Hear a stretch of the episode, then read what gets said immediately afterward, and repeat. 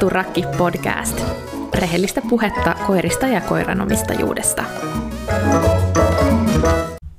Moikka ja hei, tervetuloa taas Riivattu rakkipodin pariin. Täällä on taas, kuten tavallista, Stefani ja mukana studiossa mun kanssa tänään mulla on taas eläinlääkäri Maria Hassi puhumassa mun kanssa hammasasioista, koiran hammashoidosta. Juteltiin viime jaksossa koiran tyypillisimmistä hammassairauksista ja vaivoista sekä aika laajasti koiran hampaiden kotihoidosta, hampaiden harjauksesta, ruokavalion vaikutuksesta ja no kaikista mahdollisista tavoista ehkäistä hammasongelmia. Tässä jaksossa me tullaan paneutumaan Marian kanssa hammashoitoon, mitä tehdään eläinlääkärissä, kaikenlaisiin toimenpiteisiin, mitä niiden suhteen on hyvä ottaa huomioon. Ähm, ja me tullaan no, juttelemaan aika laajasti tämän teeman ympärillä ja myös käsittelemään joitakin ehkä vähän vaikeampia aiheita, mistä teiltä kuuntelijoita oli tullut Marjalle kysymyksiä aikaisemmin, kun niitä pyysin. Mä suosittelen, että ennen tämän jakson kuuntelemista kuuntelisit edellisen jakson, missä tosiaan perehdytään paremmin koiran hammasasioiden perusteisiin. Mä luulen, että tästä jaksosta saa enemmän irti, kun ensin kuuntelee sen jakson, joten jos et vielä kuunnellut, niin suuntaa sinne. Kiva, kun olette taas kuuntelemassa. Me jatketaan hei hammasaiheen parissa. Sitten kun se ennaltaehkäisyosio on hoidettu siellä kotona, niin iso osa koiran hammashoidostahan tapahtuu siellä eläinlääkäriklinikalla. Eli se, kun me viedään koira sitten siihen hammashoitoon ja mitä sen jälkeen sitten tapahtuu. Milloin sä sanoisit, Maria, että olisi hyvä aika koiran ensimmäiselle hammastarkastukselle, vai voiko sitä edes määritellä? Sen voi määritellä ja, ja tota, nyt just viime toukokuussa kuulin ensimmäisen kerran sen, että pienillä koirilla se olisi jo vuoden ikäisenä. Eli niin kuin ennen kuin välttämättä on edes juoksut alkanut tai ennen kuin on sitä yksivuotisrokotusta annettu. Eli ei ole tavallaan koskaan aikaisemmin puhuttu siitä, että se olisi jo siinä vaiheessa, vaan on puhuttu, että no parivuotiaana tai, tai kolmevuotiaana. Mutta nykyisin ehdottomasti se suositus on, että pieni koira, niin se olisi jo siinä vuoden ikäisenä, viimeistään kaksivuotiaana – koska me tiedetään, että pienellä koiralla vuoden ikäisistä 90 prosentilla on jo sitä parodontiittia. Niin jos me halutaan tavallaan niin kuin löytää se, että okei, että tällä koiralla nämä ongelmakohdat on tässä ja, ja oli se sitten vaikka niin, että, että tätä hammasta ei tarvi vielä poistaa, mutta koska tämä on näin nuori ja täällä on jo merkittävä muutos, niin vuoden päästä täällä tarvii poistaa ehkä nämä molemmat. Niin mitäs jos nyt vaikka sitten poistettaisiin tällä kertaa tämä yksi, jotta sitten saataisiin mahdollisesti loppuiäksi säästettyä tuo toinen. Niin, niin, niin kuin sitä kautta se olisi musta tärkeää. Ja sitten on enemmän ja enemmän mun mielestä näitä puhkeamattomia hampaita liittyen kuonon lyhenemiseen tai sitten varsinkin siihen lyttykuonosuuteen – niin ne saattaa jo vuoden ikä, ikäisenä olla jo niin kuin ne puhkeamattomat hampaat tehnyt semmoisen kystan, joka tuhoaa sitä leukaluuta. Ja jos sen huomaa, kun se kystää vielä kohtalaisen pieni, niin se ei ole niin iso toimenpide eikä välttämättä tarvitse poistaa paljon hampaita. Ja sitten taas jos sen huomaa vaikka kolmevuotiaana ja on tosi voimakas kystän kasvu, niin se saattaa kolmevuotiaana olla jo sit muusiirteen tarpeessa tai leukamurtuma vaarassa se niin kuin nuori koira, jolle ei ole mitään oireita, mutta sattuu vasta olemaan yksi hammas, joka puuttuu. Tai, tai sitten esimerkiksi boksereilla, niin sä et edes voi luottaa siihen, että siellä on se 42 hammasta. Siellä voi olla se 43 hammas, joka sitten on puhkeamaton ja tekee sen kystan. Niin, niin tavallaan se, että se ensimmäinen hammashoito tehtäisiin hyvissä ajoin, eli pikkukoiralla vuoden iässä – isolla koiralla kolme vuoden iässä, mutta jos on lyttykuononen tai mikä tahansa koira, jolla on hammaspuutoksia, että ei, ei ole sitä 42 hammasta, niin sitten siinä niin kuin lähempänä sitä vuoden ikää, niin se olisi se suostus. Ja mitä, nimenomaan mitä sillä niin tehtäisiin, niin tavallaan me ei nyt puhuta siitä, että, että ensimmäinen hammaskiven poisto, vaan ensimmäinen sen suun tilanteen kartoitus, missä just olisi tarkoitus se, että sitten otettaisiin ne röntgenkuvat, että nähtäisiin, että onko siellä jotain, mitä pitäisi sitten ottaa huomioon. Esimerkiksi just se puhkeamaton hammas. Tai sitten joku vaikka epämuodostunut hammas, josta vaikka tiedetään, että hei, toi on vielä ok, mutta toi tulee kuolemaan toi hammas ja toi tulee tekemään juuripaiseen, joka tässä leuassa ei välttämättä, niin kuin, tämä leuka ei kestä sitä, että to, tota me ei jäädä odottamaan. Tai, tai sitten just vaan se, että okei, että täällä on aivan tavattoman ahdas kohta tossa ja tossa, että et noi kannattaisi huomioida jo nyt. Mm. Ja sitten tavallaan sen perusteella, että jos se nyt vaikka on sitten, että vuoden ikäisenä on katsottu, ja siellä on kaikki kunnossa, ei ole ahtaita kohtia, ei ole niin vaaran paikkoja, ja omistaja harjaa hampaita tai alkaa harjaa hampaita, niin sitten se voi olla, että kaksi vuotta ennen kuin tarvii seuraavan kerran katsoa, tai, tai parhaimmillaan vaikka kolme vuotta. Mutta vaikka kaikki olisi ihan täydellisesti, niin se ei silti niin kuin tavallaan tilastotieteen valossa niin kuin todennäköisyyksien perusteella, niin ei kannata jättää sitä ekaa hammashoitoa niin kuin yli kolmen vuoden, vaikka olisi kuinka hyvä ja siisti ja niin kuin täydellinen se suu. Eikä sitten taas niin kuin yli kolmen vuoden välejä, vaikka mm-hmm. sitten olisi ihan täydellinen. Ja, ja tämä on hankala. Mäkin tiedän, että mä oon monta kertaa katsonut jossain rokotuksen yhteydessä, että hei, että on tosi siisti, että ei tarvi nyt varata. Ja sitten taas, mitä enemmän teki hammashommia, niin tuli sitä, että joo, että tämä tuli nyt hammashoitaja, joo, tämä on niin siistiä, että ei täällä varmaan ole poistoja, että meillä kestää tässä tunti tai puolitoista, että mä soitan sulle kahden tunnin päästä, niin tuut sit hakemaan. Ja sitten onkin silleen, että öö, tota, täällä on kymmenen poistettavaa, vaikka se ei päälle päin näin. Mm. Tai sitten joku, jolla hammaskiveä sitten on omistajalle silleen, että tämä on aika, aika pahan näköinen tämä suu, että katsotaan kauan meillä tästä nyt sitten menee, että, että lähde vaan kotiin pidemmän matkan päähän, että tota, kyllä tässä koko päivä varmaan niin on hyvä varata.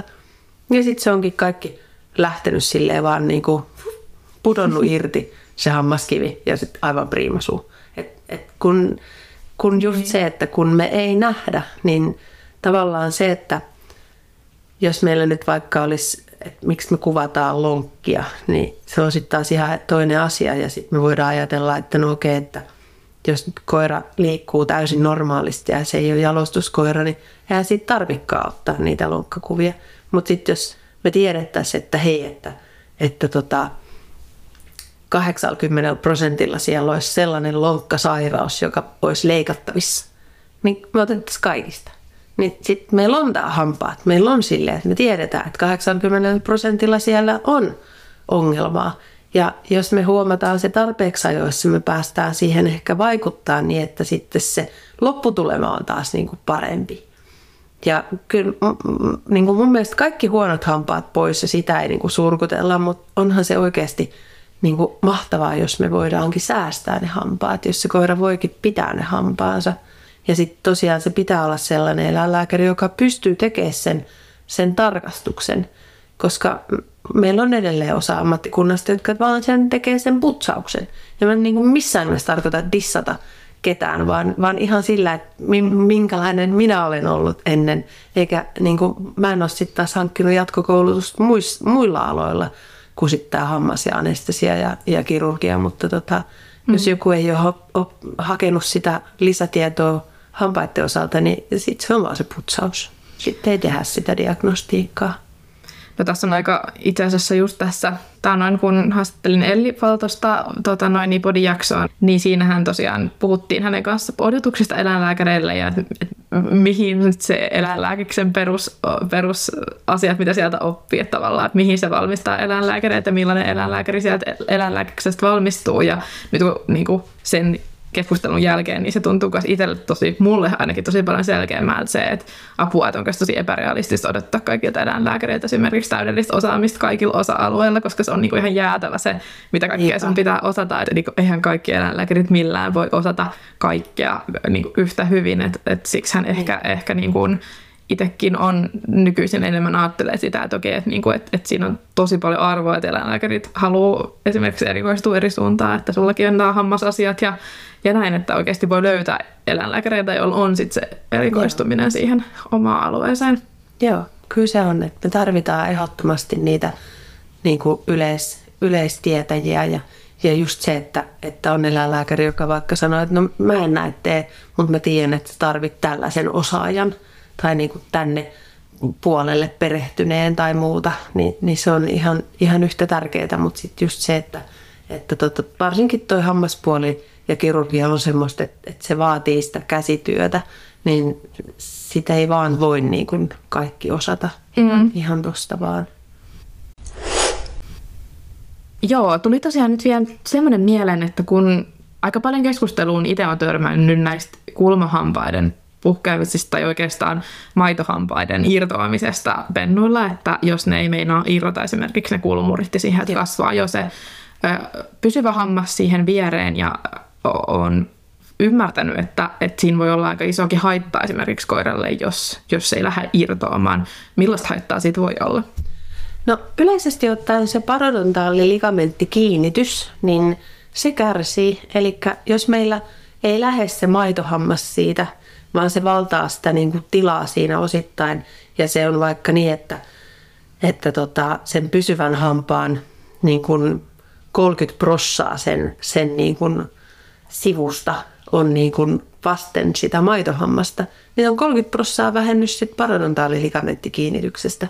Ja sitten kun se poistetaan myöhemmin se maitohammas, niin se ei palaudu ihan samanlaiseksi se kiinnitys. Eli tavallaan jos se on joku isorotunen koira, niin ei se välttämättä haittaa. Mutta jos se on vaikka sitten just joku parodontiitille altis koira, niin se on jo niin kuin merkittävästi huonompi se lähtötilanne sillä hampaalla.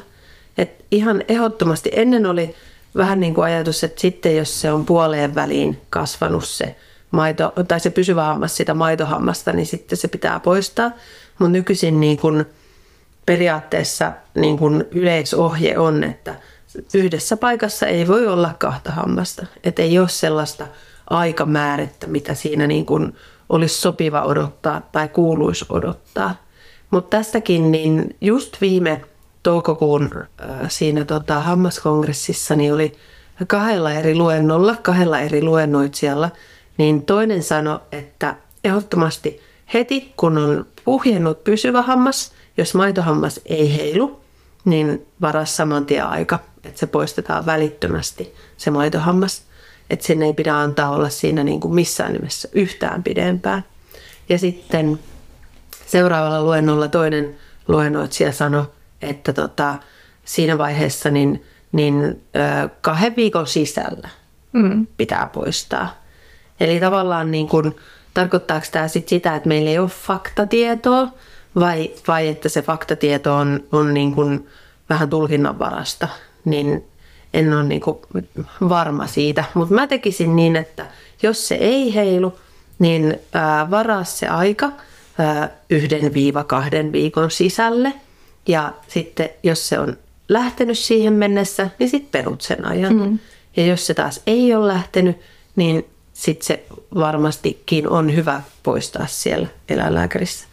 Ja niin paljon, miten mä oon noita maitohampaita poistanut, niin kyllä mä väitän, että niin kun se, että miksi ne ei ole lähteneet, niin johtuu nimenomaan siitä, että siinä on virheasento sen, sen niin kuin pysyvän ja maitohampaan välillä, eli niin, että se, se pysyvä ei tuu sillä lailla kuin sen kuuluisi, niin että se maitohammas lähtisi siitä kuin sen kuuluisi. Ja silloin se juuri ei lähde resorboitumaan, se juuri on ihan niin kuin täydessä pituudessansa.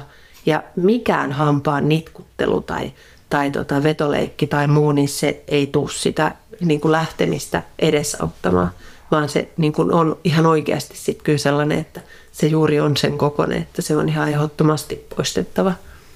Joo, hyvin tiivistetty. No, kannattaako sun mielestä aina hammashoidon yhteydessä ottaa ne röntgenkuvat? Periaatteessa kannattaa, koska ihan selkeästi vähintäänkin joka toisella me löydetään jotain, mitä me ei löydettäisi muuten. Jos siellä on mitään semmoista merkkiä siitä, että, että, että ei ole aiemmin otettu kuvia tai sitten on tullut muutoksia sen edellisten kuvien ottamisen jälkeen, joko sitten just hampaan kulumiseen tai, tai lohkeamiseen tai sitten siihen taskuun, niin, niin sitten ne ehdottomasti ottaisi. Mutta se, että ei sen mun mielestä niin tavattoman väärin ole, että jos, jos joskus jättää välistä niin kuin tiedostaen sen, että, että siellä sit, niin kuin mm. me ei nähdä sit sitä koko tilannetta. Joo, tässä on kyllä niin kuin itsellä ollut aika iso semmoinen oma, oma ajatusmuutos, että koska mä muistan todella elävästi sitten, kun mä oon lakille ollut varaamassa ensimmäistä hammashoitoa, ja ehkä laki olisi ollut silloin pari vuotta Suomessa ehkä, että se olisi ehkä sitten ollut jotain kolme, neljän luokkaa niin kuin iältään silloin, ja, ja mä muistan hyvin elävästi, kun mä oon jossain koirafoorumilla ehkä kysellyt tästä, että kannattaako ottaa hammasröntgen, ja Joo. sitten kaikki vastasi siihen, että ei, ei ihan turhaa niin rahan menoa, että et, et, niin kuin, että ei sitä tarvii, että, tota, että kyllä se niin kuin näkee sen hammaskiven sit, kun sen poistaa. Ja, ja siis ö, sitten minne niin jo on itselle tullut, kun on huomannut, että kuinka paljon eläinlääkäristä on pystynyt sen röntgenkuvissa näkemään.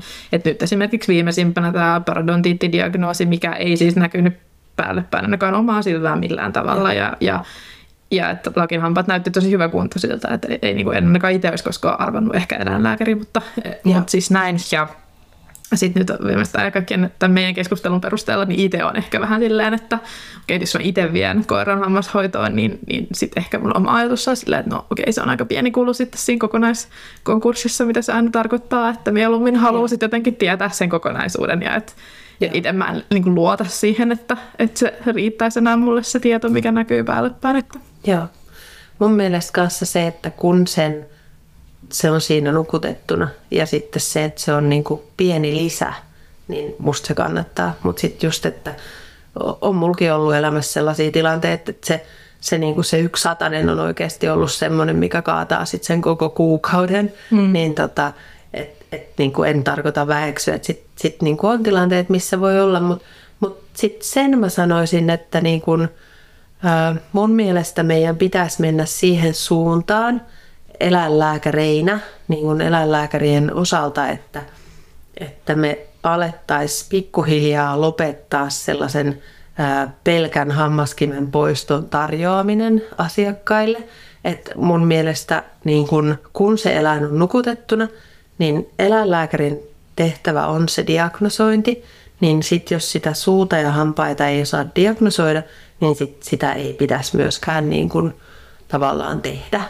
Mutta tosiaan niin kuin itse olen tehnyt, niin en halua mm. olla niin kuin, ähm, parempana tässä nyt niin kuin osoittelemassa sormella, että mitenkä pitäisi tai ei pitäisi, mutta niin kuin se, että mihin, mihin me oltaisiin niin kuin ehkä, mihin me voitaisiin kehittyä ja mikä myös sitten tavallaan toisi myös asiakkaalle sen selkeämmäksi sen eron, että, että, niin kuin, että tässä ei nyt puhuta enää siitä hammaskiven poistosta, että se ei ole tavallaan enää se, mistä niin kuin pitäisi hammashoidossa puhua, vaikka se tehtäisikin samalla, vaan nimenomaan se, että, että nykyisin sen hammashoidon pitäisi tarkoittaa diagnosointia ja sen pitäisi tarkoittaa nimenomaan sitä, että ne, ne ien taskut ja niiden hampaiden välit ja hampaiden ympärykset ja, ja kaulat ja muut, niin käydään läpi sellaisella koettimella, joka on siis 20 euroa, jota voi käyttää ikuisesti, ja se, se ei ole niinku kustannuskysymys. Mutta sitten myös niin, että sitten kun se koira on nukutettu siinä pöydällä, jos sä huomaat siellä, että hei, täällä on tämmöinen epäilyttävä kohta, niin se, että sulla olisi sitten se hammasröntgen, että sä voisit sitten niinku vähintäänkin, jos ei rutiinikuvia, niin edes silloin – kun tulee epäilyttävä kohta, niin ottaa sen kuvan. Ja jos sulla tosiaan, se on sitten taas niin kuin puhutaan 15 000 euron niin kuin investoinnista, plus sitten sen käyttäminen ja kuvien tulkitseminen vaatii jotain kokemusta tai kurssia tai, tai muuta, niin tota, se, on, niin kuin, se on isompi ja se myös sitten tuo niin kuin sitä kustannusta myös asiakkaallekin. Mutta että musta, musta on surullista, jos me jatketaan vielä niin kuin pitkälle tulevaisuuteen sitä, että me nukutellaan niitä koiria pelkästään vaan sitä putsausta varten ilman, että meillä olisi sit mahdollisuus katsoa, että hei, että onko täällä pipi, mikä pitäisi hoitaa. Toi oli ihan todella hyvä ja tosi kiinnostava pointti toi ää, mun, mun mielestä, joka tykkään tosi paljon pohtia kaikki tämmöisiä asioita. Musta must just toi, markkinoida hammaskiven poistoa. Et, et, ja siis tämähän on ihan niin ka- kaikkien se meidän yhteiskunnassa on ollut, että niin kuin eläinlääkärissä, että Joo. hammashoito on sama kuin hammaskiven poisto. Joo. Ja sittenhän tavallaan, jos se vaan luokitellaan samaksi, että kaikki on hammaskiven poistoa, niin että mistä se itse diagnostiikka tulee ja että onko se, Mm. että tavallaan sä voit viedä koiran hammaskiven poistoa moneen eri paikkaan ja sittenhän se saattaa tarkoittaa käytännössä ihan erilaista, Niinpä. koska se saattaa tarkoittaa sitä, että se suu tutkitaan tosi tarkasti ja että se eläinlääkäri on tosi perehtynyt hammasasioihin ja osaa katsoa kaikki tästä. Se saattaa tarkoittaa sitä, että joku käy oikeasti vaan poistamassa hammaskivet. Joo. Ja mitä niin kun, sitten taas lemmikin omistajana, niin voiko tietää aina, että mitä saa. Niinpä, mistä sen tietää? Osaako kysyä oikeita asioita ja, ja, ja miten se tuodaan esillekään tavallaan. Että silloin kun mä tein niitä ennen sitä kurssia, niin siis käytännössä se tarkoitti sitä, että mä kuuntelin sen koiran sydämen ja hengityksen, katoin limakalvot, ää, arvioin sen, että uskaltaako se nukuttaa vai ei. Ja sitten mä löin siihen sellaisen piikin nukutusainetta, että se varmasti nukkuu sen kolme neljä tuntia. Ja tota, sitten mä en nähnyt sitä enää. Sitten hoitaja putsasi ne hammaskivet. Ja hinta oli, en muista, sen niin kuin, luokkaa. Mm-hmm. Siis silleen, että et, jos se nyt on niin kuin 400-500, niin me ei puhuta samasta asiasta enää. Että niin kuin, silleen, että jos me vaikka vertaillaan autoja, niin, niin se voi kymppitonnin autoa vertaa sitten taas niin kuin sadan tonnin autoon. Et ne- ne on eri. Niin kuin, mm. Ne on. Ja sitten sit jos vaikka sulla on elämäntilanne, että se kymppitonnin auto on niin kuin ihan superluksus, että et se on aivan niin kuin käsittämättömän upea, niin hyvä. Sitten mennään sillä. Mutta mut sitten taas niin kun, sulla on vaikka se äärimmäisen rakas lemmikki, joka on tosi sairas, silloin sitä ja tätä ja tota vikaa, silloin hirveät anestesiariskit ja silloin ihan kauheassa kunnossa suu, niin sä et voi viedä sitä sit ehkä sellaiselle, joka sitten niin kuin ei pysty hoitamaan näitä niin kuin kaikkia asioita siinä niin kuin ottaa huomioon. Et ne, ne, niin kuin eri tarpeisiin on toki hyväkin, että on eri vaihtoehtoja. Et ei mun mielestä ole oikein, että joka ikinen hammashoito maksaa lähtien 500 euroa. Että et sä et niinku enää saisi sitä diagnosointia alle 500, se ei ole musta oikein. Että se, nimenomaan se, se perus, se diagnosointi, niin, niin se pitäisi olla sellainen, niinku, mistä, py- minkä pystyy maksaa vuosittain. Mutta tota, tällä hetkellä se on vähän sitä, että se on joko ilman diagnosointia tosi halpa, tai sitten se on tosi kallis diagnosoinnilla. Mm. Onneksi on siinä välissäkin paljon, mutta, mutta se, että niiden vertailu on äärimmäisen vaikeaa. Kyllä, kyllä. No tästä päästäänkin sopivalla aasinsillalla anestesiakeskusteluun, joka herättää myös valtavasti ajatuksia ja mielipiteitä ja pohdintaa koiranomistajien keskuudessa ja, ja myös itse olen tätä pohtinut. Ää, ensinnäkin niin, tehdäänkö siis kaikki eläinlääkärin toteuttamat hammashoidot aina inhalaatioanestesiassa? Ei, ei.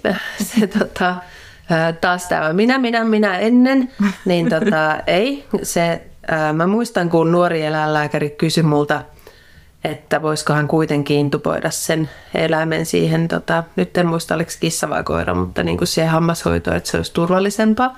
Ja minä silloin alle 2010-luvulla niin sanoin, että äh, ihan turha, se on niin nopea, se on niin helppo ja nopea, että tota, ei mitään inhalaatioanestesiaa sitä varten tarvita. Ja tämähän oli niin kuin ihan super huonosti sanottu, super huonosti hoidettu silloin, koska nimenomaan se inhalaatioanestesia, niin se tarkoittaa sitä, että sillä eläimellä on se pehmeä ää, tuubi siellä henkitorvessa, jota kautta sitten sille annetaan happea ja sitten nukutusainetta.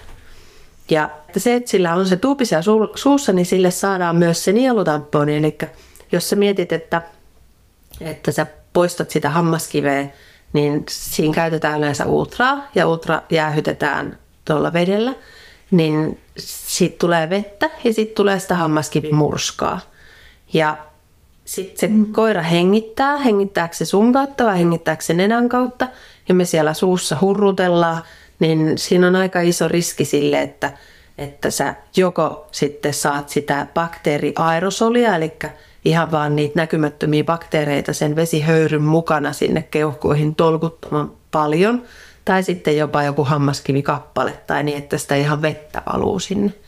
Ja jos sä saat sen, sen hengityksen suojattua, niin sä pystyt suojaamaan sen nielun niin, että sit sinne ei lentäisi mitään. Ja mullakin on tosi varma käsi siinä niin kuin putsaustekniikassa ja siinä sen pään pitämisessä, niin silti välillä se nielutamponi on märkä. Eli niin kuin, vaikka, vaikka mä tavallaan mun kädet osaa lukea sitä tilannetta, niin se ei silti ole sellainen sataprosenttisen varma, että jos sitä nielutamponia ei olisi, niin kuinka paljon ja mitä sinne hengitysteihin olisi sitten mennyt. Ja sitten tosiaan se, että, että tota, me tiedetään, että nukutettu tai rauhoitettu eläin hengittää aina huonommin kuin hereillä oleva, niin jos se ei saa lisähappea, niin sen kudosten happipitoisuus alkaa laskea. Ja jos se on nuori koira ja se on lyhyt toimenpide, niin eihän se välttämättä haittaa mitään. Kaikki nuo luustokuvaukset tehdään, tehdään tota ilman mitään lisähappea. Mutta sitten jos se onkin vaikka vanhempi koira ja, ja se onkin vaikka kolmen tunnin anestesia, niin kyllä sillä alkaa oikeasti olla merkitystä myös niiden haavojen paranemisen kannalta. Niin, niin tämän takia, et, ei se, että käytetään inhalaatioanestesiaa, mutta se, että se on intuboituna, niin että se saa sitä happea ja että suojataan ne hengitystiet, niin tämän takia ainakin pitäisi kaikki hammashoidot tehdä nimenomaan sitten intuboituna mahdollisesti inhalaatioanestesiassa. Niin, sitten kun puhutaan siitä vähän iäkkäämmästä koirasta ja paljon nousee keskusteluun se anestesian riski ylipäätänsä ja ää, no tuossa tota, sunkin kanssa jo, jo puhuttiin siitä, että sille sun aiemmalle asiakkaalle, mille joku oli sanonut, että 20-vuotiaat koiralle, että ei ehkä kannata enää niitä hampaita hoitaa, että kun se on jo niin iäkäs ja ja on myös lähipiiristä kuullut aika paljon, että on tullut tällaisia niin kuin pohdintoja esimerkiksi eläinlääkärin kanssa ollaan käyty, että onko enää järkeä hoidettaa hampaita. Tai sitten, että omistajat ihan vain itse miettii, että no ehkä ei tässä kohtaa nyt ole enää järkeä, että Joo. pelkää niin paljon anestesiaa ja muutenkin aika monet sanoo, että ihan munkin ystäväpiirissä, että se, se pelottaa se koiran anestesia. Joo. Onko se kuin iso riski? Se taas enemmän riippuu siitä, että mitä sillä on, kuin siitä, että minkä ikäinen se on. Se on totta, että kun koira vanhenee, niin kaikenlaiset erilaiset sairaudet yleistyy. On herkemmin sydämen vajaa toimintaa, munuaisten vajaa toimintaa, maksaentsyymien nousua ja maksan vajaa toimintaa. Tai sitten voi olla kilpirauhasen vajaa toimintaa tai lisämunuaiskuorikerroksen liikatoimintaa tai, tai erilaisia kasvainsairauksia, joista sitten osa kasvaimista voi olla sellaisia, mitkä voi aiheuttaa hormonimuutoksia ja, ja sit sitä kautta taas niin kuin vaikuttaa vaikka sydämeen tai, tai muuta. Että, ja sitten toki haavojen paraneminen on hitaampaa, se ylipäätänsä kylmän sieto on heikompaa, verenpaineet laskee herkemmin – ne on vähän kuivuneempia jo niin kuin lähtökohtaisesti, ne ei ole niin kuin yhtä hyvässä kunnossa niin kuin ihan silleen niin kuin perusfysiikalta. Kaikki lääkeaineiden poistumiset on hitaampaa, ne saattaa olla sekavia sen heräämisen jälkeen eri tavalla kuin nuoret koirat. Et ihan hirveän paljon on, on asioita, mitkä siihen anestesiaan voi vaikuttaa. Ja tavallaan niin kuin, mikään niistä ei suoraan ole sellainen, että että se olisi niin kuin ehdoton ei anestesialle. Mutta sitten esimerkiksi vaikka, vaikka sitten sydänviasta, niin me saatetaan saada paljon parempi tulos sillä, niin kuin parempi, pienempi riski sen anestesian suhteen sillä, että me ollaan ää, aloitettu sydänlääkitys vaikka hyvissä ajoin ja saatu sen sydämen lyöntiteho niin kuin vahvistettua ää, verrattuna sit siihen, että me vaan lähettäisiin suinpäin anestesioimaan sitä. Ää, tai sitten just vaikka munuaisten vajaatoiminnassa on niin kuin periaatteessa se munuaisten työ on heikentynyt niin, että koira juo ja pissaa ja kaikki nesteet vaan häviää, silloin on hirveä niin kuin kuivuminen, mutta sitten kaikki kuona-aineet jää, eli niin kuin semmoinen jatkuva krapula. Niin jos tämmöinen koira nesteytetään etukäteen hyvin, ja tehdään se anestesia suunnitellusti, niin se on ihan eri asia kuin se, että se anestesia vaan tehdään. Et, et silleen niin kuin mun mielestä se ikä ei saa olla este. Mä ymmärrän, että ää, niin kuin raha-asia toki voi tulla sitten mieleen, että jos on vaikka niin, että jollain perheellä on esimerkiksi sen ikäinen, sen rotunen koira ja silloin vähän sitä, tätä ja tota vaivaa ja ne on tavallaan jo vähän miettinyt sitä, että tämä on ehkä jo niin kuin mm. jatkoajalla, niin, niin sitten jos on vaikka lisäksi tosi tiukka talous, niin onko mitään järkeä pistää pari tonnia sitten sellaisen hoitoon, niin voi olla, että siinä tilanteessa on vaikka, että no ei. Ja sitten, mm. sitten on vaikka parempi, että no okei, nyt se on sitten se eutanasia. Ja niin kuin mä en tarkoita kritisoida sitä, että niin kuin jokainen, jokainen niin kuin saa päättää tavallaan sen itse. Ja, ja niin kuin, vaikka se olisi nuorikin koira, jos tuntuu, että, ei, niin kuin, että, että tällaiseen rahaan ei ole niin kuin mahdollisuuksia. Mutta toki toivoisin, että jos olisi niin kuin nuoresta terveestä koirasta kyse, niin sitten haettaisiin niitä vaihtoehtoja. Että mä oon ainakin valmis auttaa niin kuin tota, omalla työllä sitä, että yksikään eläin ei joutuisi lopetetuksi sen takia, että ei ole varaa hammashoitoa. Niin mä oon ihan varma, että meitä meit on muitakin eläinlääkäreitä, niin et ei, ei tarvitsisi niin ainakaan sit sen takia. Mutta, mutta tosiaan se, että vanhemmalta koiralta se, se sanotaan, että 12 vuotta on se tavallaan se raja, missä sitten ne riskit alkaa vähän nousta. Että se anestesia alkaa olla vähän riskaapelimpaa yli 12-vuotiailla, äh, mutta just lähinnä siksi, että alkaa tulla näitä sairauksia. Et se, että, että nuori koira yleensä terveystarkastuksessa se riittää, että se näyttää hyvälle, omistajalle ei ole huolia, kuunnellaan sydän, hengitys, katsotaan limakalvot, vaaleanpunaiset kosteet – se on niin kuin siinä. Ja sitten taas, jos se on vanhempi koira, niin kyllä mä sitten hirveän mielelläni tietäisin ne verikokeet etukäteen. Että tuossa just, just tämän vuoden alkupuolella mulla oli vanhempi koira, joka tuli mulle toiselta eläinlääkäriltä hammashoitoon ja, ja tota, sen suu oli niin, niin pahas kunnossa, että se olisi ollut, niin kuin, että hoidetaan tai lopetetaan, että ei ollut niin kuin, hoitamatta jättäminen ei ollut vaihtoehto. Mutta tota, siitä otettiin verikokeet sitten samalla. Niitä ei oltu otettu etukäteen. Ja sitten todettiin samalla sitten niin kuin elimellinen ongelma. Niin sitten sit se oli vähän tylsä silleen, että no niin kuin, meillä oli jo riskianestesia tiedossa, mutta nyt se olikin vielä vähän suurempi riski. Että et tavallaan kaikki meni hyvin, ei siinä mitään, mutta tota, ää, se olisi myös voinut mennä sitten niin, että se mm-hmm. ei olisi toipunut siitä – ja sellaisiakin on ollut, että, mm. että on, on niin kuin jäänyt sitten itse mietityttää, että olisiko tämä päättynyt toisin, jos tämä olisi ollut tiedossa. Niin, niin ehdottomasti vanhemmille suosittelen, että, että niin kuin arvioidaan se terveydentila paremmin, niin että sitten voitaisiin kaikki ne niin kuin ottaa huomioon, mitä on otettavissa huomioon. Meillä on hirveän hyvät mahdollisuudet hoitaa todellakin sairaita – koiria niin, että saadaan se anestesia menee turvallisesti. Mutta se vaatii just sen, että me tiedetään, että mitä on ja sitten sen, että meillä on kokemusta siitä ja tietoa siitä, että, mitä mun pitää huomioida tässä anestesiassa. Ja että meillä on hyvä hoitaja, joka pystyy niin kuin tekemään se anestesian valvonnan niin, että eläinlääkäri saisi sen anestesian pidettyä mahdollisimman nopeana niin, että saa niin kuin ne hampaat hoidettua ja sitten niin, että se hoitaja on niin kuin täysillä kartalla siinä anestesian valvonnassa, että eläinlääkärin tarvi niin keskittyä kahteen asiaan samaan aikaan.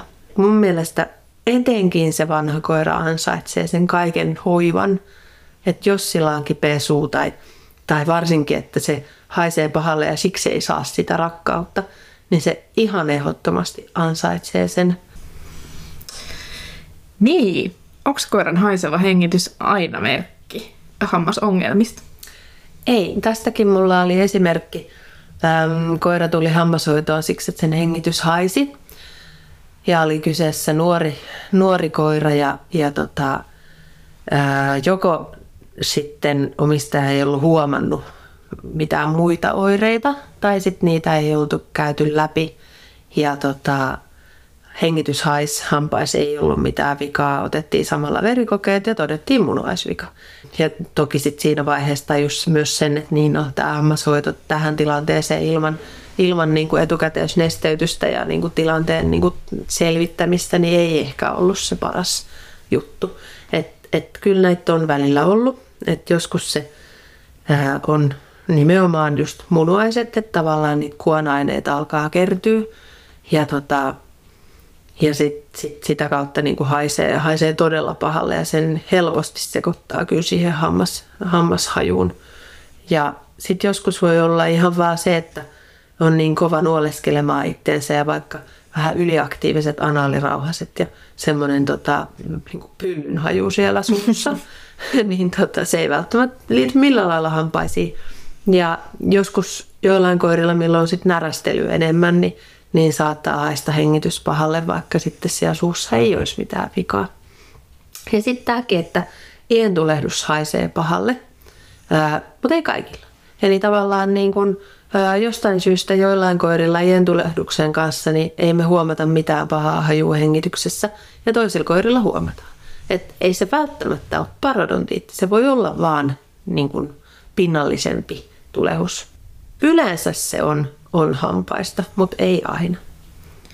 Joo, toi on kyllä ihan kiinnostavaa. Mä muistan siis itse lapsuudesta, että, että tota, ää, muistan silloin tämän perheessä ja vähän muistakin niin kuin, tuttava piirin koirista ja näin, niin että, tai että aika monen henki haisi. Ja mä muistan, että silloin oli vaan silleen, että no mutta että koirien henki niin kuin haisee. Joo. Että semmoista on just, koska ne syö jotain ällöä tai näin. Ja sit mä oon ö, miettinyt sitä jälkeenpäin aika monestikin, koska kun lakin henki ei ole koskaan haissu miltään paitsi silloin ö, toissa vuonna ennen tätä parodontiittidiagnoosia, niin silloin syksyllä mä reagoin ensimmäisen kerran siihen koskaan, että et, et, niin kuin, että koiran henki haisee vähän niin kuin omituiselta. Et, ja niin kuin mä huomasin sen tosi vahvasti, koska lakilla on just ollut tosi neutraali tuoksu. En mä ikinä huomannut, että sillä olisi ollut mikään niin kuin paha haju, paitsi silloin, kun se on syönyt kakkaa, mutta, mutta se on sitten ihan erilainen haju. Um, mutta tota, silloin mä huomasin sen ja silloinhan mä osasin heti kyllä, tai mun oma fiilis oli heti se, että okei, täällä on jotain pielessä todennäköisesti suussa ja, ja niinhän siellä sitten olikin. Mutta mua, musta on ollut kiinnostava just, että toi jotenkin ajatus siitä hengen haisemisesta on ollut niin vahvasti niin tommonen. Ja sitten se on saanut miettimään sillä, että okei, monella koiralla on oikeasti ollut siellä jotain Niinpä. tosi niin. pahasti vielalla eikä vatti. Sitten kun väliin näkee näitä, että on joku keppi jäänyt hampaiden väliin, sille että se on aivan niin kuin mötä paise siinä sen ympärillä. Ja, ja se on vaan keppi, että jos se olisi vaan otettu pois, niin siinä ei olisi mitään. Sitten joutuu kaksi hammasta poistaa ja ihan kauhea tulehdus. Et, et niin kuin, joskus se haju voi oikeasti olla sellainen, että, että niin kuin sen saisi pienellä vaivalla korjattua. Ja sitten taas, jos se, jos se vaan jätetään huomioimatta, niin, niin onkin sitten ihan hirveän paljon isommasta ongelmasta kyse. No mitkä on semmoisia nyt hajun lisäksi, niin mitkä on semmoisia merkkejä sun mielestä, että koira tulisi viedä hammastsekkiin? Mitä siinä voisi muuta seuraalla? No varmasti niin kuin, olisi hyvä, että jos pystyisi katsoa niitä hampaita itse. Ja tavallaan se, että jokainen pystyisi arvioida, että, että onko se purenta sillä lailla ok, että mikään hammas ei paina – äh, mihinkään pehmeeseen osaan suussa ikävästi, tai sitten äh, hampaat niin kuin osu toisiinsa sillä lailla, että ne niin kuin painaa toisiaan vasten. Ja sitten se, että, että ne on ehjät ja että ne ikenet näyttää suunnilleen normaalille, ettei ole niin, että joko se ien on kauhean paksuuntunut tai vetäytynyt, tai siinä olisi jotain massaa. Ja sitten tota, minkä väriset ne hampaat on, että onko joku hammas, mikä on vaikka ihan selkeästi vähän kellertävä tai, tai vähän lilaan päin niin kuin taittava. Tai sitten just, että siinä on joku murtuma, lohkeema, jotain tämmöistä. Tai niin, että toisella puolella on hammaskiveä ja toisella puolella ei. Että et hirveän paljon pystyisi myös, vaikka parodontiitti on siellä piilossa, että sitä ei näe, niin hirveän paljon niistä niin kuin murtumista tai – tai purentavioista tai muista ongelmista, niin pystyy näkemään päälle päin. Ja sitten just se, että jos se ien on punakka, niin silloin se on ientulehdus. Ja jos se on ientulehdus, niin silloin se voi olla, että se on parodontiitti myös, tai että se on menemässä parodontiitin puolelle, jos sitä ei hoideta. Mutta mut se haju on varmaan se niin tärkein ja näyttävin. Ja monesti myös sellainen, joka ei nyt ihan yhtäkkiä tuu, mutta mikä yleensä kuitenkin jollain lailla, jos et itse, niin sitten niin, että joku muu perheenjäsen tai joku kaveri silleen, että yh, kylläpä haisee. Niin se on, se on varmasti se niin kuin selkein. Ää, joskus koirat hankaa kuonoaan niin muista syistä kuin hammassyistä, mutta joskus se voi liittyä hampaisiin. Ja sitten ää, pärskiminen voi joskus olla ihan täysin hampaista li, niin kuin riippumaton, mutta joskus se voi myös kieliä sieltä hampaista olevista ongelmasta. Ja kaikenlaiset muutokset siinä niin kuin syömisessä, että jos vaikka rupeaa mm, pureskelemaan toisella puolella tai hotkimaan sitä ruokaa tai sitten syömään varovasti, niin voi kieli just siitä, että on sit niin kuin kipuu siellä. Tai että ottaa eri lailla lelun suuhun tai monella koiralla sekin, että ei olisi niin kuin, mitenkään arvattavissa, että se olisi suusta, mutta niin kuin, että, että pikkasen niin kuin poikkeava käytös. Mulla on ollut yksi Peusseroni, mikä ää, tuli just sillä, että omistaja oli tosi valveutunut hampaista. Ja tota, se oli vain epämääräisesti niin kuin huonompi toimimaan kentällä kuin mitä normaalisti. Ja se oli sen taivutellut läpi, että ei ollut niin kuin epäiltävissä niin kuin mitään muuta kipua. Mutta siellä oli yksi etuhammas poikki ieraja-alta.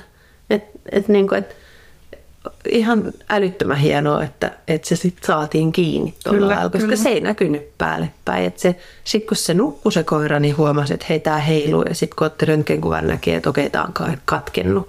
Mutta tota, kyllä se niin vähän semmoiset salapoliisilasit saa laittaa silmille ja niin pikkasen miettiä sitä, että, että mitä tässä voisi olla, jos, jos niin haluaa saada kiinni niitä hammasoireita. Mm. Ja sitten vaikka ei olisi mitään, niin jos ei ole aiemmin tarkastettu ja on kuitenkin jo sen kolme vuotta tai enemmän, tai sitten edellisestä hammastarkastuksesta on yli kolme vuotta, niin, niin sitten se on kyllä hyvä. Joo.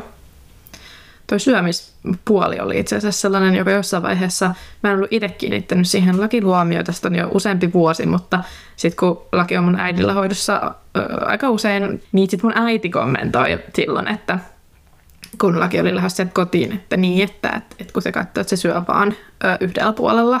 Ja, ja sitten mä en ollut siitä huomannut mitään, mutta tota, siellähän oli sitten hammasmurtuma ö, toisella puolella, että se oli kyllä ihan, ja ei siitä olisi mitenkään muuten huomannut sitä, että et hän oli niinku, e, en mä olisi ikinä, ikinä arvannut mistään Joo. muusta, paitsi että sitten oli just yksi niistä isoista rautaluhampaista oli sit murtunut, että oli se toki aika merkittävä, merkittävä, ja se oli kyllä sellainen, että oli Miettii vaan itse, että onkohan se kuinka kauan ollut, kun ei tiedä niinpä, yhtään, että kuinka kohan pitkään se on raasu ollut sitten semmoisella murtuneella niin kuin isolla poskihampaalla ja sitten se kuitenkin veteli kaikki puruluita, mutta se vaan veteli joo. niitä niin kuin yhdellä puolella. Joo, joo, kyllä ne osaa piilottaa sen. Ja muistan kanssa yksi asiakas tuli, sillä oli just, just tämä iso, iso raateluhammas murtunut. Ja sitten tota, mistä sanoi, että, ei, niin kuin, että totta kai hoidetaan, mutta että niin kuin hän haluaa silti sanoa, että se ei oireile, että se ei ole kipeä. Että hän on sata varma siitä, että se ei millään lailla näytä mitään kipuoiretta. Ja sitten kun se hammas oli poistettu ja koira tuli käymään kontrollissa, että on parantunut hyvin, se omistaja sanoi, että nyt hän on pakko myöntää, että hän hävettää kauheasti, mutta tota, yksi muutos on tapahtunut. Että hän luuli, että iän myötä se koira on vihdoin niin kuin, ö, saanut järkeä päähän, että se ei syö sormia, kun sille antaa namin, vaan se ottaa nätisti namin. Ja, ja nyt sitten tämän kipeän hampaan poistamisen jälkeen, niin taas menee sormet mukana. Että tämä on ainoa muutos. Mikään muu ei ole muuttunut. Että yhtä aktiivinen, yhtä virkeä, ihan kaikki samalla lailla, mutta, mutta tämä on muutos. Niin löytyi joku, mutta niin kuin, ei tosiaan niin kuin, etukäteen ei, mm. ei niin kuin voi sanoa, että no tosta nyt tosta pitää nyt tajuta, että ei tietenkään. Niin, niin, että sitten vasta jälkikäteen, että oho. niin, no siis onhan no just sama, just se, että, että, niin kuin, että ei nyt vaan aina voi vaan silleen salapoliisina, että kun ne koirat peittää sitä niin sairaan hyvin, Joo. hyvin että sitten toki nyt on itsekin, kun on ruvennut harjaamaan hampaita ja näin, niin että koen, että, että se on tietenkin siinä positiivista, että tulee katsottua niitä hampaita Joo. ö, niin kuin usein, niin sitten ehkä toivottavasti myös ne murtumat tai tämmöiset huomaisi itse paremmin, että ei jäisi niin pitkäksi aikaa Joo. mahdollisesti esimerkiksi huomaamatta. Joo. Sellainen kysymys liittyen yhteen tämmöiseen koiranomistajien keskuudessa, mm, no ehkä semmoiseen vähän kuumaan perunaan, joka herättää aika paljon keskustelua ja pohdintaa, eli niin kutsutut ultraäänipuhdistukset, ää, myös tunnetaan ehkä nimellä emmipet-hoidot koirille tai, tai tällaiset, ja joita esimerkiksi osat rimmaajista tuntuu suosivan, eli että, eli että koira hereillä ollessaan putsataan ham, hammaskiveä. Öm, ja en mä tiedä, ehkä ihmiset, joita jännittää anestesiaa tai, tai näin, vaikka just kokee, että tämä saattaa tuntua turvallisemmalta tai niin kuin mielekkäämmältä vaihtoehdolta. Mutta tota, mitä sä oot mieltä tästä hoidosta? Onko siinä mitään hyötyä? Mulla, mulla on erittäin vahva mielipide tähän, mutta mulla on myös perustelut. Eli tota, ihan yksinkertainen vastaus ei, ei missään nimessä. Ja onko niistä mitään hyötyä? Ei, niistä ei ole hyötyä. Onko niistä haittaa? On, niistä on haittaa. Niistä on useampikin haitta, mutta ihan nyt niin kuin listatakseni niitä, niin periaatteessa se, että sä meet ää, vaan ultra ää, ääniharjalla tekee näin, niin ei siitä ei ole haittaa, mutta ei siitä ole myöskään mitään hyötyä. Ja sittenhän nämä, nämä tota, ää, väittää, että tällä on pehmitetty hammaskivi ja sitten se rapsutetaan ja sitten siihen käytetään semmoista instrumenttia, millä, millä niin kuin hammaskivi poistetaan, mitä, mitä käytetään ihmispuolella, mitä käytetään eläinpuolella. Mutta mut se on terävä, se on oikeasti terävä ja, ja sillä mennään sohimaan sinne suuhun, kun se koira on hereillä. Ja ää, jos oot itse ikinä ollut hammaskiven poistossa, se sattuu, se ei ole kivuton toimenpide. Jo, joku ultra ää, putsaus jostain, missä ei ole ientulehdusta eikä hankalaa väliä, niin ei välttämättä satu. Mutta jos sulla on ientulehdusta tai sitten hampaan kaulan ää, paljastumista, niin se sattuu. Ja sitten kun vedetään sillä ää, sirpillä sitä hammaskiveä ja pikkasen tökätään sinne ikeneen, niin se sattuu. Sitten siinä on myös riski, että kun se sattuu, niin se väistää se koira ja se voi tehdä haavan. Se voi tehdä haavan sinne ikeneen, se voi tehdä haavan sinne huulen sisäpinnalle tai kieleen. Tai sitten se voi lipsahtaa tuolta tonne ää, kitalain puolelle pehmeisiin osiin, tehdä haavan sinne. Mm, se voi osua silmään, jos se heilauttaa sitä päätänsä ihan kunnolla. Tai sitten sulla voi jäädä oma sormi, tai se voi purra sua, se voi sattua sua. Ja sitten sen lisäksi, että tässä niin tämä pitäisi jo riittää, mutta sen lisäksi ää, se on myöskin vaan kosmeettinen puhdistus, eli sillä ei saada puhdistettua niitä hankalia paikkoja. Eli tavallaan se, mitä mä soisin, että hammashoito olisi, niin olisi niin kuin ensimmäisenä se diagnosointi.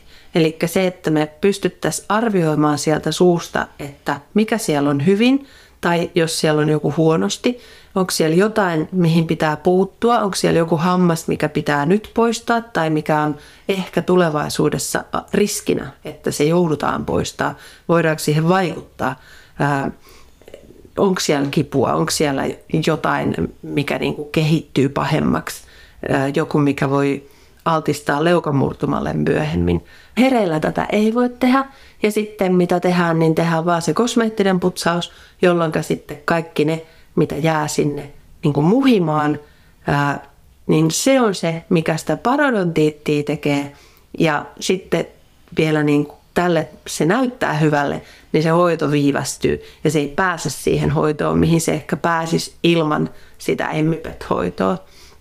Ja sitten vielä lisäksi se, että kun se hammaskivi ei ole se vihollinen, vaan se on se plakki, niin mitä se hammaskivi on? Se hammaskivi on epätasainen pinta, johon kiinnittyy enemmän plakkia kuin sileään pintaan. Ja mitä me tehdään sillä, että me rapsutetaan se hammaskivi? Me tehdään lisää epätasasta pintaa.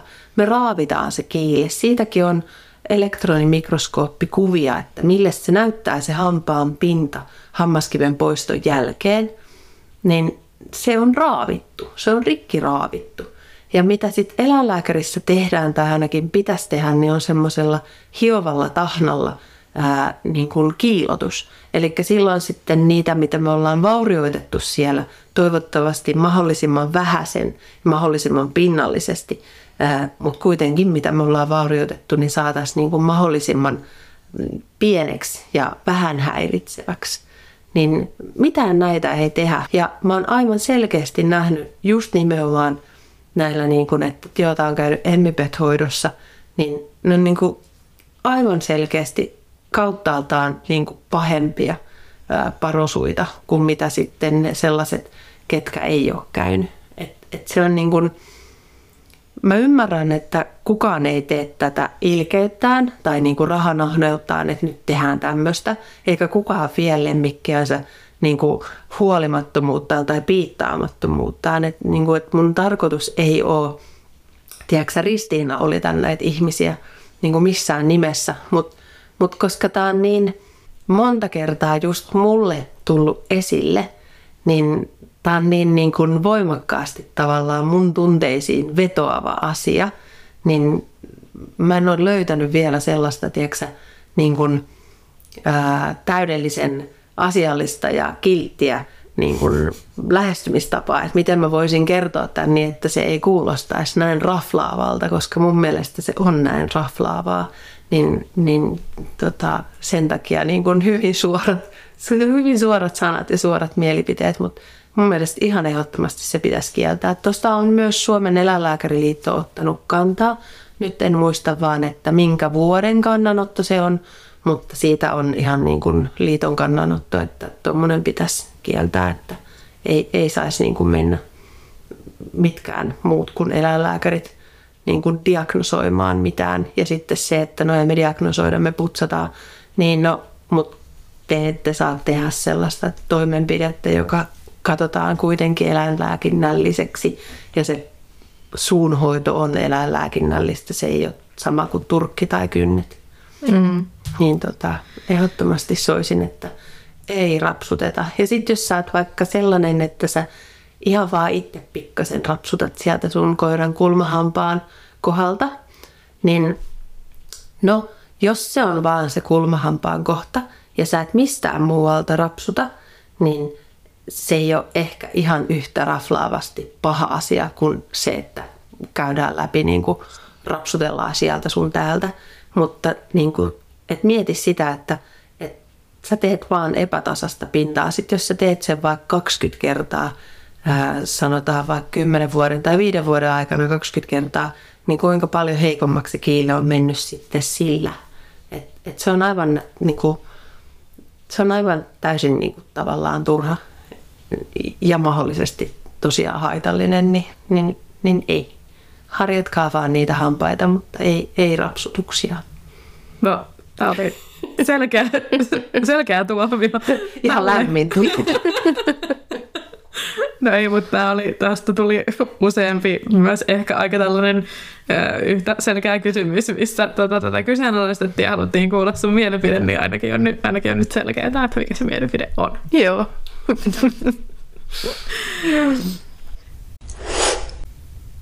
No tästä päästäänkin tähän vähän semmoiseen viimeiseen aiheeseen, mitä, mitä, tota, mitä mä haluaisin sun kanssa käsitellä tähän aiheeseen liittyen, niin on se, että äh, sä jaat Facebook-tilillä välillä aika semmoista kuvailevaa kuvaa ja videomateriaalia sun asiakaslemmikkien suiden tilanteista. Ja tota, on, on sua pitkään siellä seurannut ja on kyllä ollut tosi siistiä nähdä siis niitä ja lukea sun tekstejä ja kuvailuja niistä. Ja suosittelen muillekin, jos haluat niin kuin, syventyä näihin hammasjuttuihin. Äh, Mutta mä oon myös kiinnittänyt huomiota siihen, että äh, että sulle tulee aika paljon kommentteja niihin sun postauksiin, missä aika paljon silleen, no suorastaan kahuistellaan sitä, että miten niin kuin ihmiset voi päästä niille lemmikkien suut tuohon kuntoon ja, ja miten ne nyt on hoidettu ja a- aika silleen vahvoja mielipiteitä tulee ja voi siis tavallaan niin kuin ymmärtää tämän, mutta mitä sun niin kuin omat ajatukset on tästä? Mä oon nähnyt, mitä sä oot vastaillut sinne ja lukenut niitä kiinnostuksella myös, mutta olisi kiva kuulla vähän sun niin kuin omia ajatuksia.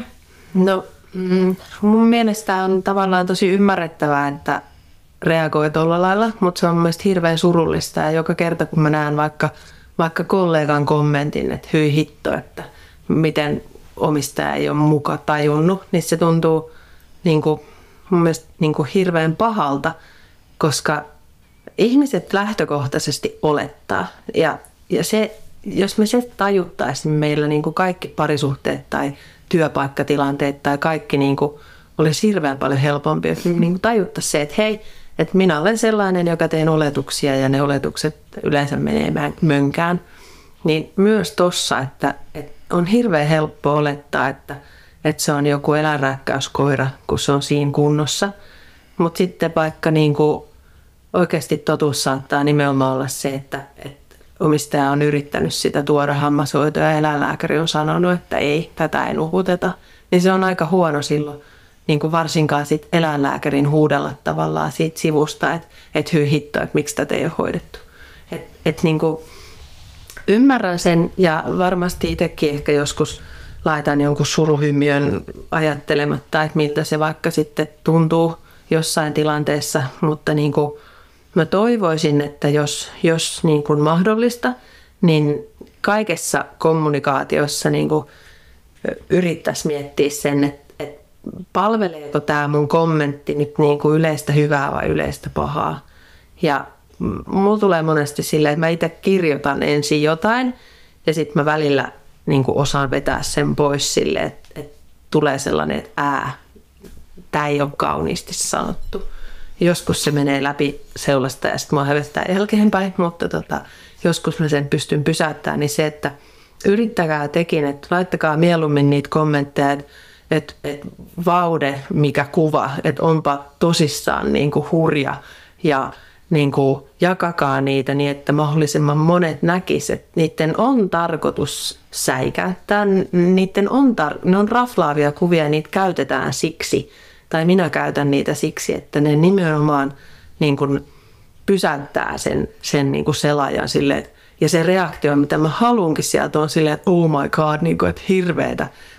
Mutta että se olisi sitä kuvaa kohtaan, eikä, eikä niin kuin mahdollista tarinaa, jota sä et tunne sen kuvan takana kohtaan. Ei voi tavallaan niin kuin kuvitella, että, että joo, että siellä on vaan ihan sama tilanne kuin mulla, että siellä on joku normaali perhe ja ne on vaan niin kuin välinpitämättömiä. Niin ei, siellä, siellä on ihan vaikka ja mitä taustalla se, että se eläin on tullut hoitoon, niin sehän on nimenomaan merkki siitä, että se on rakas, se on tärkeä ja ne omistajat haluaa sen parasta. Et se, että miksi tähän on päädytty, niin, niin sitä ei kaikkien tarvitse aina tietää eikä pysty välttämättä todellakaan aina edes kuvittelemaan, minkälaisia taustoja siellä on. Joka ikinen omistaja, joka mulle tuo hoitoon silleen, että, että se on ihan hirveässä kunnossa – niin ei varmasti saa multa siitä no, nuhteita tai niin kuin mä en ajattele, että vitsi, sinäkin laiska tai, tai saita ihminen, että ot, otta törkeä, vaan, vaan nimenomaan sen, että okei, että tässä on varmasti niin kuin jotain, mitä mä en tiedä. Tai sitten se saattaa olla, että se omistaja kertookin ja sitten sit mä oon aivan niin kuin, niin kuin, että mitä sä sanot ihmiselle, joka on niin kuin käynyt läpi jotain, mitä sä et edes pysty käsittelemään niin kuin, tai kuvitteleekaan itse. Että et se voi niinku tuomita toista siitä, että no mutta nyt sä toit tämän hoitoon. Että et kyllä on niinku oikeasti tilanteita, missä niinku ennemminkin yhdessä halataan ja itketään ja ollaan niinku sitä mieltä, että no, no niin, mutta nyt hoidetaan. Mm. Mm. No toi on ehkä vähän se, just mitä on itse kanssa pohtinut, kun on niitä lukenut ja, ja miettinyt itse sitä, että mun mielestä tosi ihanasti olet aina vastaillut sinne jotenkin tosi silleen myötä, myötätuntoisesti ja just monelle kauhistelijalle ollutkin silleen, että hei, mutta et, niinku, et, et, et tärkeintä on, että se koira on niin kuin tuotu hoitoon ja että se saa hoitoa. Ja sitten sit, niin. kun sekin on ehkä ollut mun päällimmäinen fiilis, että ne, että ne koirat on, tai kissat tai lemmikit ylipäätään saa niin päätynyt sinne sun vastaanotolle, niin sehän on iso asia. Että sittenhän tavallaan ei me just voida tietää, kuten sanoit, mitä siinä on tapahtunut Niinpä. sitä ennen, mutta me voidaan tietää, että ne on oikeasti saamassa hoitoa. Niinpä. Ja sehän on se pääasia. Ja sitten tässähän ehkä pätee nyt sitten vähän kuin se sama, kun mennään jonkun auktoriteetin luokse jonkun ongelman kanssa, että et kun lemmikinomistaja menee eläinlääkärille tai ammattikouluttajalle tai Joo. hakee apua yleensä johonkin asiaan, koska aika usein kun sä menet eläinlääkärille, niin sä tarvit apua sen koiran Joo. hyvinvoinnissa johonkin, niin kun, kun sit taas sitä on niin usein niin ha- haavoittuvainen Joo. siinä kohtaa, ja tiedän itsekin, että, että tavallaan, että, että varsinkin jos jotain huolta, niin siinä on tosi monia asioita, mitkä myös voi vaikuttaa siihen, että, että asioita lykkää esimerkiksi niin kuin henkisistä Kyllä. syistä tai muita. Ja sitten sit jotenkin ajatus siitä, että vaikka tulisi tuomituksi jostain tuommoista, sit kun sä oot oikeasti ottanut sen askeleen ja vienyt sen elämän vaikka Joo. hoitoon, niin sitten se tuntuisi ainakin, että se on hirveätä, sit, jos tavallaan tarvitsisi pelkää myös sitä puolta. Niinpä, niinpä. Kyllä se pitää nähdä se tilanne silleen, että et, et on ehkä joskus ollut joku semmoinen, mistä sitten on, ei ole mitään niin kuin hirveät surkutarinaa taustalla, vaan on niin kuin vaikka silleen, että on vähän oman elämänhallinnan kanssa niin kuin puutteita ja vähän yleisesti huonosti niin kuin hoidettu turkkia, kynnet ja kaikki silleen, että ei ole nyt niin kuin viimeisen päälle. Ja sitten on joku, joku hirveä mikä tahansa, niin sitten se, että hei okei, että on tosi hyvä, että toitte, mutta seuraavan kerran, jos, jos törmäätte vastaavaan, niin tuokaa aikaisemmin, että nyt tässä on niin kuin hukattu aikaa, että joudutaan poistaa enemmän tai, tai, tai mitä nyt sitten onkaan, että joissain tilanteissa on kokenut, että se on mun paikka sanoa niin kuin se ystävällisesti. Niinpä. Ja kuten sä sanot, niin, niin siinähän on myös tosi iso merkitys sille, miten asiat ottaa esiin. Että totta kai niin kuin itsekin toivoisin, että eläinlääkäri sanoisi, jos näkisi, että on vaikka Joo. jotain koiran hyvinvoinnissa, mitä voisin parantaa, niin ainakin toivoisin, että siltä tuotaisi mulle esiin, mutta siinähän Joo. on sitten se, että miten sen asian tuo esiin. Että Nimenomaan. esimerkiksi podissa aikaisemmin viime tuntokaudella, kun keskusteltiin koiran ylipainosta, niin juteltiin silloin paljon siitä, että että sillä on aika iso merkitys, miten se asia tuodaan esiin, että miten Joo. ihminen voisi sisäistää sen. Ja tässähän se on sitten vähän se sama, että se on kuitenkin sitten aina se kommunikointi sitten, mihin se Joo. pohjautuu. Ja sitten ihminen on vähän sellainen, että se suojautuu, jos, jos niin kuin tulee syytöksenä, niin sit, sit se, ei mene, se asia ei mene läpi. Että jos me halutaan, että se asia niin kuin menee läpi, niin sit se pitää niin kuin ikään kuin yhdessä neuvotella se asia niin, että se niin kuin ymmärtää sen ilman, ilman syytöstä. Sitten sit, kun se lähdetään niin kuin syyttämislinjalle, niin, niin sitten siinä yleensä tulee se, että "Ä, ä, ei ole muuten mun syy. Tai itse asiassa mun puolison vika tai tämä on, tää on mun sen tai ton tai mikä nyt sitten onkaan. No, nyt on käsitelty ihan valtava määrä hammasasiaa. Tästä tulikin nyt tota, tämmöinen maratoni-aiheen käsittely ja tuntuu, että ollaan ainakin, ainakin puhuttu tota, hampaista sen verran, että, että ei tarvitse ainakaan vähän aikaa podissa ainakaan hammasasioita sitten käsitellä, että on aika silleen kokonaisvaltaisesti musta tuntuu tästä nyt puhuttu. Olisi tähän loppuun vielä tosi kiva kuulla, Maria, että jos sun pitäisi valita yksi asia, ihan vain yksi, jonka sä toivoisit, että kaikki lemmikin omistajat ymmärtäis eläimensä hampaiden hoidosta, että jos kaikki vaan saisi niin kuin jonkun semmoisen tiedon, niin mikä se olisi? Ehkä se olisi vähän sellainen ympäripyöreä tavallaan se, että, niin kuin, että, et, et, niin kuin, että jokaisella on oikeus kivuttomaan suuhun. Et, et toki se ei ole niin kuin yksittäinen neuvo. Et yksittäinen neuvo voisi olla se, että, että pyri harjaamaan hampaita. Tai se voisi olla, että, että tota, tarkistuta säännöllisesti eläinlääkärissä lemmikin hampaat, mutta mut, niin kyllä mä toivoisin jotenkin sanoa niin kuin sen, että, että jokaisella on oikeus kivuttomaan suuhun ja, ja tavallaan toivoisin, että jokainen niin kuin hitaasti lausuisi sen omassa päässään pari kertaa ja niin kuin vähän miettisi sitä, että mitä se oikeastaan tarkoittaa, koska se tarkoittaa niin monta eri asiaa, että se ei ole vaan siitä, tota, miten sitä ientuleusta tai parodontiittiä tai hammaskipeä tai hampaiden poistoja tai, tai mitä, vaan niin kuin se, että, että jokaisella on oikeus siihen, että se suu ei ole kipeä. Se ei tosiaan katso sitä, sitä pään muotoa tai, tai sitä lemmikin ikää tai, tai sen perussairauksia, vaan niin kuin ihan yleisesti, että jokaisella on oikeus kivuttomaan suuhun. Hyvin sanottu. Kiitos. Ja mä haluan esittää ihan valtavat kiitokset sulle, Maria, kun tulit podcastiin vieraaksi. Kiitos Ähm, itsellesi. Oli ihan huikean mielenkiintoista kuunnella, kuunnella ja päästä juttelemaan näistä aiheista. Mä oon tämän paketin jälkeen kyllä ihan varma, että kuuntelijoidenkin mielestä tämä on varmasti todella antoisa ja, ja tästä tuli nyt tämmöinen mega, megaluento, että, tota, että kiitos kun sulla oli aikaa tulla juttelemaan näin pitkästi tästä aiheesta. Oikein mielelläni. Tämä on kyllä niin, kuin niin sellainen sydäntä lähellä oleva aihe, että jaksan kyllä puhua tästä. Ihan omat ja lammet. Että. Kiitos kun sain tulla kertomaan. Mä todella toivon, että tämä just, just hammasasiat olisi, olisi sellainen niin kuin mikä nyt leviäisi oikein raketin lailla ympäri kaikkien korvien.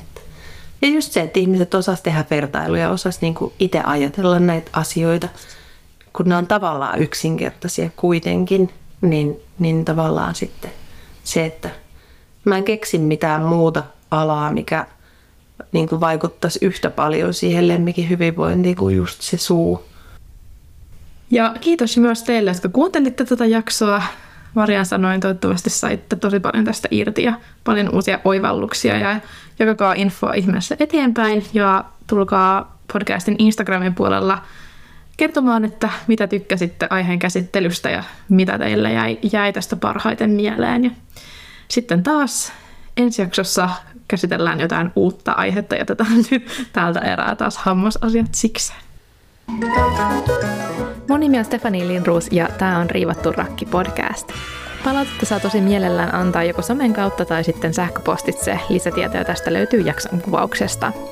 Jos tykkäät tästä podcastista, niin on tosi kiitollinen, jos annat arvostelun käyttämäsi kuuntelupalvelun kautta ja laitat podin seurantaan myös Instagramin puolella. Kiitos tosi paljon, kun kuuntelit.